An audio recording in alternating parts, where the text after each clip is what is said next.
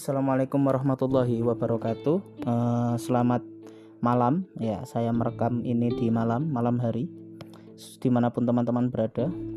Semoga kita selalu dalam keadaan sehat walafiat di rumah. Saya harap teman-teman tetap tidak keluar rumah sesuai dengan anjuran Pak Rektor maupun anjuran Presiden kita bahwa memang kita tidak diperbolehkan untuk keluar rumah dulu. Jadi saya harap teman-teman tetap di rumah, tetap stay safe dan kita akan semoga berdoa perkuliahan ini bisa berakhir keadaan seperti ini sehingga kita bisa berkuliah langsung seperti biasanya agar kita bisa bertemu dengan maksimal.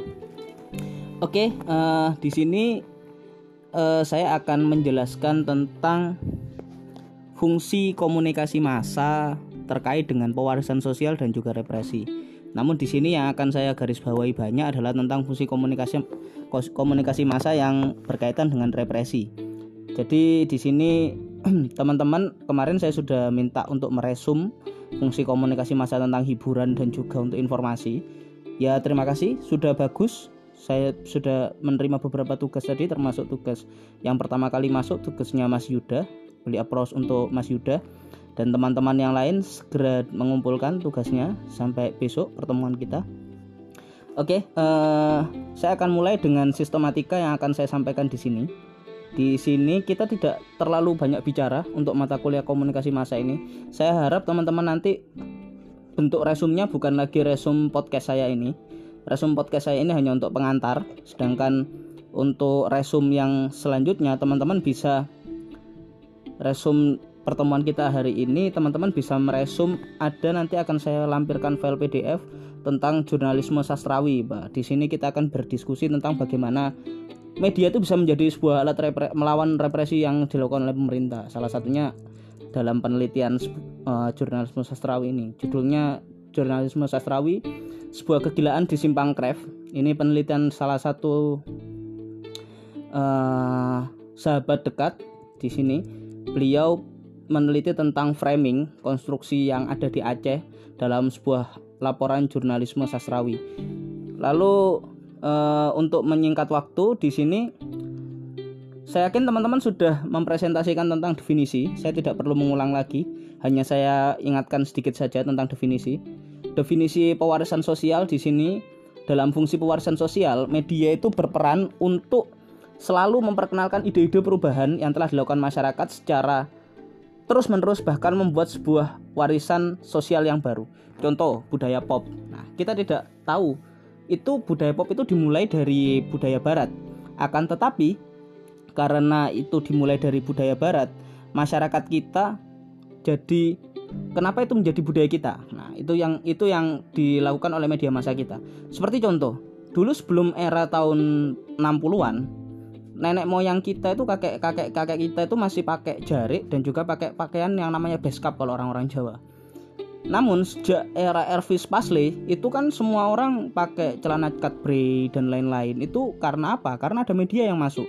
Elvis dengan model Cadbury-nya, terus di sini eh, diikuti oleh beberapa orang, Tillman Brothers dan kawan-kawan itu membawa sebuah media massa. Kalau teman-teman lihat salah satu grup band yang mengilhami The Beatles itu adalah Tillman Brothers dan itu orang-orang Indonesia orang-orang dari timur. Nah itu orang-orang Indonesia yang mereka itu studi di Belanda dengan membawa budaya barat. Nah itu dibawa ke Belanda lalu di Belanda mereka semakin terkenal semakin terkenal di Belanda ditiru oleh masyarakat seluruh dunia dan kita menjadi mengikuti budaya mereka itu salah satunya.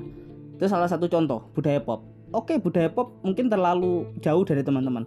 Saya yakin teman-teman apalagi yang cewek-cewek di sini saya yakin teman-teman tidak kaget dengan Korean pop misalnya K-pop. Itu salah satu bentuk pewarisan sosial. Mengapa kita harus mengikuti budaya Korea?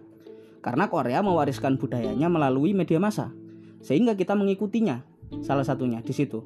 Uh, tidak harus berbentuk budaya memang bisa berbentuk adat istiadat bisa berbentuk perilaku uh, saya yakin teman-teman yang mungkin suka main game online tidak asing dengan istilah santai, santuy, nob, dan lain-lain itu istilah-istilah yang sekarang lagi umum lagi lagi booming dari sisi bahasa itu kan karena adanya media media media jadi media massa itu bisa merubah karakter seorang termasuk karakter bahasa. Oke cuy dan lain-lain itu kan karena itu kan kalimat-kalimat yang biasa muncul di permainan game namun dibawa sampai ke dunia nyata termasuk on the way. On the way disingkat jadi OTW itu juga kata-kata yang muncul akibat dari perkembangan media massa. Salah satunya seperti itu. Nah itu yang dari sisi pewarisan sosial. Namun di presentasi saya termasuk podcast ini, saya tidak banyak bercerita tentang pewarisan sosial, tapi saya akan bercerita bagaimana kekuatan media itu dalam melawan kekuasaan atau represi. Nah, di sini kita tahu kita kita kita pahami sendiri. Apa itu represi? Jadi represi itu sebuah upaya penekanan. Jadi kalau kita tahu Lalu mengapa media harus melawan represif? Nah, kan seperti itu. Media juga harus melawan represif. Apakah media hanya harus melawan represif ke pemerintah? Itu menjadi pertanyaan-pertanyaan di sini yang akan teman-teman kaji dan di sini akan coba saya gambarkan. Jadi seperti ini. Pemerintah itu secara tidak langsung melalui Undang-Undang 32 tahun 2002 bercerita tentang penyiaran itu harusnya media itu diberi kebebasan salah satunya memberitakan apa pun. Karena apa? Seperti podcast saya yang kemarin. Ketika media itu dibungkam demokrasi tidak berjalan. Itu itu itu salah satunya. Nah dengan harapan media dibebaskan untuk memberitakan apa pun, maka alur informasi itu akan semakin mudah diterima oleh masyarakat. Itu harapannya. Maka media itu harus represif. Loh, Mas, Cak, bagaimana ketika media itu harus represif tetapi aturan di negara kita tidak memberikan kebebasan media untuk berpendapat.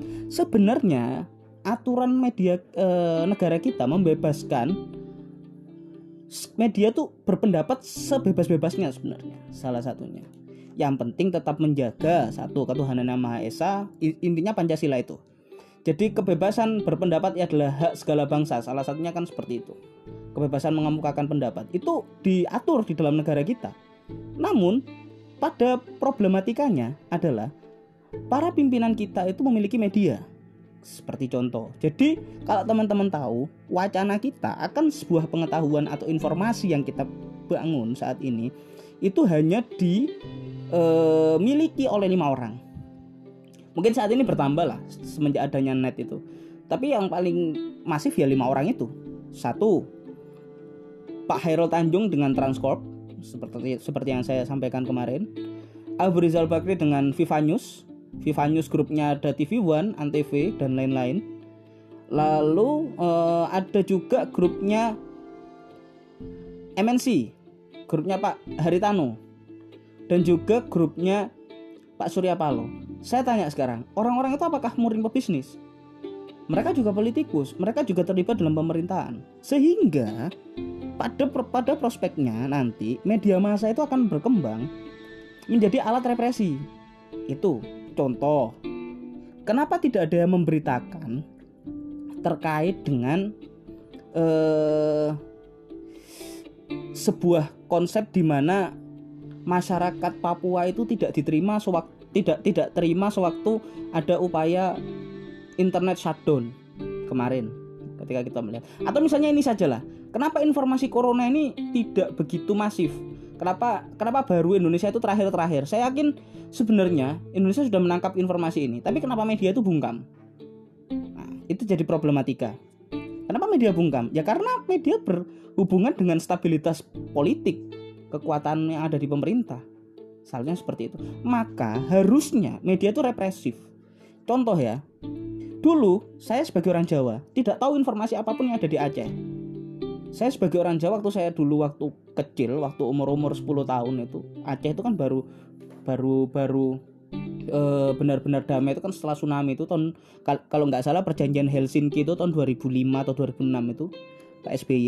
Nah, waktu itu saya masih usia-usia 10 sampai 12 tahun. Saya tidak tahu apa pun tentang Aceh. Bagi saya Aceh hanya perang, perang dan perang. Saya tidak tahu perang yang dilakukan itu antara siapa dengan siapa untuk memperebutkan untuk memperebutkan apa. Sampai sekarang kita tidak tahu. Dan kita pun sekarang juga tidak tahu di Papua itu ada apa. Nah, harusnya media itu represif. Ketika dia tidak diberikan kebebasan berpendapat, dia harus melawan itu. Karena media itu sebagai pilar, pilar demokrasi loh. Ingat ya, media, media itu salah satu pilar demokrasi. Selain Undang-Undang Dasar, Pancasila, Bhinneka Tunggal Ika itu salah satunya. Pilar demokrasi itu media. Seperti itu. Uh, di sini saya akan memberikan juga bahwa kita akan kembali ke era 1700-an. Salah satunya adalah Presiden Amerika Serikat. Pernah berkata, jika saya disuruh memilih negara tanpa pers, dalam tanda kutip pers itu media, atau eh, pers tanpa tanpa negara, maka aku akan memilih yang kedua. Jadi Presiden Thomas Jefferson Amerika Serikat itu berpendapat bahwasanya pers itu lebih penting daripada sebuah negara. Mengapa? Ya itu seperti saya sampaikan tadi. Negara tuh bisa stabil ketika persnya masuk dan bisa memberikan gambaran kepada masyarakat, mencerdaskan kehidupan bangsa seperti amanat undang-undang. Itu persnya. Melalui apa sekarang saya tanya negara bisa mencerdaskan ke, ke, apa, kehidupan bangsa? Sekolah, sekolah mahal. Diakses tidak semua orang bisa mengakses. Kalau media semua orang bisa mengakses. Televisi semua orang bisa mengakses, koran semua orang bisa mengakses itu salah satu lembaga edukatif satu-satunya yang bisa diakses semua orang. Tapi pertanyaan saya, lebih banyak tayangan edukatif, apakah tayangan hiburan yang ada di sana? Ketika semakin banyak tayangan hiburan, nah itu fungsi edukatifnya tidak ada. Maka dari itu di sini kita akan kembali lagi bahwasanya menurut Thomas Jefferson yang tadi bahwasanya jika aku disuruh memilih negara tanpa pers atau pers tanpa negara, maka aku memilih yang kedua. Karena hampir tidak bisa mungkin berjalan negara fungsi-fungsi negara jika tanpa adanya pers. Di situ. Nah, masyarakat tuh membutuhkan informasi yang jernih. Tidak tahu. Siapa yang akan menguasai informasi? Dialah yang akan menguasai dunia, kata Marshall McLuhan. Salah satunya. Di situ saya akan memberikan gambaran bahwasanya media kita sudah sampai pada titik di mana harusnya fungsi sosial tanggung jawabnya sebagai pengendali informasi itu berjalan. Nah, itu salah satunya. Pengendali informasi berjalan. Informasi apa? Informasi yang mencerdaskan. Itu yang kurang dari media kita. Saya tanya sekarang, berapa tayangan edukatif di negara kita? Itu sangat sangat kurang sekali. Nah, Lalu alasan selanjutnya adalah bagaimana mungkin media akan diam jika kasus pelanggaran HAM oleh pemerintah sedang terjadi di sisi lain masyarakat kita sedang asik menikmati secangkir Starbucks dengan kawan sejawat sambil memikirkan masa depan. Intinya adalah media harus menyeimbangkan ketidakadilan. Pada waktu itu saya tidak tahu, saya saya main main main kelereng main layangan sama teman-teman saya nggak tahu. Saya tidak tahu kalau anak-anak Aceh di usia saya itu lari dari tembakan tentara nasional Indonesia pada saat itu. Mungkin. Tidak semua. Tapi masyarakat Aceh yang tergabung di gerakan Aceh Merdeka seperti itu. Dan di mereka juga salah satu anak bangsa. Karena itu peran utamanya bahkan tidak yang tidak bisa dilakukan oleh negara. Intinya media, hanya media yang bisa menyeimbangkan ketidakadilan itu. Karena apa? Media bisa memberitakan sesuatu yang benar dan juga bisa membuat sesuatu sesuatu yang baik, sesuatu yang benar menjadi salah atau bisa membuat sesuatu yang salah menjadi benar. Itu kekuatan luar biasanya media. Nah, pertanyaan saya di sini selanjutnya adalah apakah hanya pemerintah yang represif? Nah, ini ini ini yang bermasalah ini kalau kalau pertanyaan seperti ini tidak bisa menjawab ini. Tentu saja tidak. Tidak hanya pemerintah yang represif di sini. Kita bisa melihat bahwa di sini adalah kan saya kemarin menjelaskan tentang tiga kamar besar media itu. Eh, kamar pasar yang pertama yang kedua adalah kamar pilis atau pemerintahan yang ketiga adalah eh, media itu sendiri sebagai pengendali demokrasi. Problematika yang kita hadapi saat ini adalah tanpa disadari kita juga ditekan oleh industri atau pasar. Contoh yang paling dekat saja lah. pemberitaan di media itu semakin membuat masker dan APD baik itu hand sanitizer atau benda-benda lain untuk saat corona ini itu semakin banyak di pasaran atau tidak pemberitaannya ketika pemberitaan semakin dibutuhkan oh berarti secara logika pasar permintaan semakin banyak maka penawaran nah akan seperti itu toh akan dinaikkan nah itu harusnya ya masyarakat hanya dihimbau saja. Media memberitakan di mana sebenarnya masker dan sebangsanya yang dibutuhkan pada saat corona ini bisa didapatkan dengan murah. Atau siapa saja yang telah menyumbangkan, tidak sedikit orang-orang menyumbangkan. Tapi masyarakat tidak tahu mengaksesnya di mana. Industri merepresi kita. Satu. Lalu teman-teman yakin yang yang happy bis ini ya yang teman-teman cowok yang happy bis terutama rela nggak ngantri sepatu kompas yang kita tidak tahu barangnya atau tidak ada atau tidak itu berjam-jam rela antri panjang sepatu merek kompas itu saya sendiri juga pingin sih sebenarnya cuman nggak pernah dapat. Nah itulah. Itu kita ditekan sebenarnya.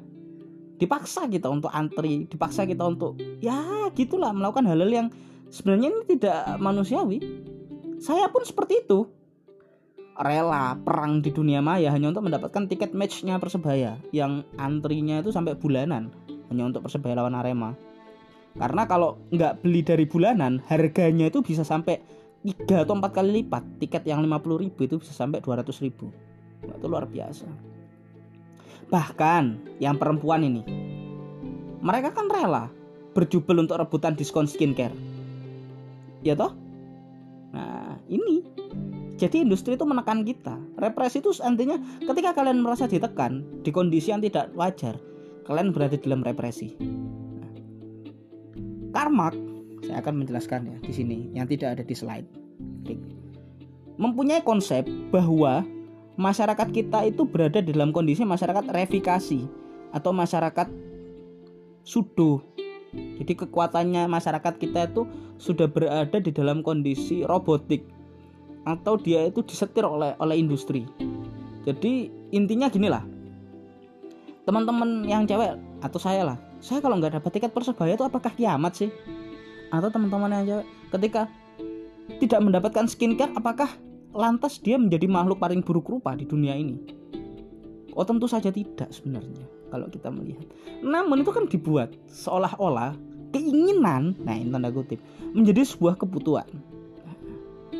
Itu kalau dulu itu kebutuhan di komoditasnya dimodifikasi sedemikian rupa untuk menjadi keinginan bersama. Maka kalau di sini eh, keinginan saja itu dirubah untuk menjadi sebuah kebutuhan. Jadi sebenarnya masyarakat ini nggak butuh-butuh amat cuman ya apa caranya dibuat untuk pengen kan seperti itu.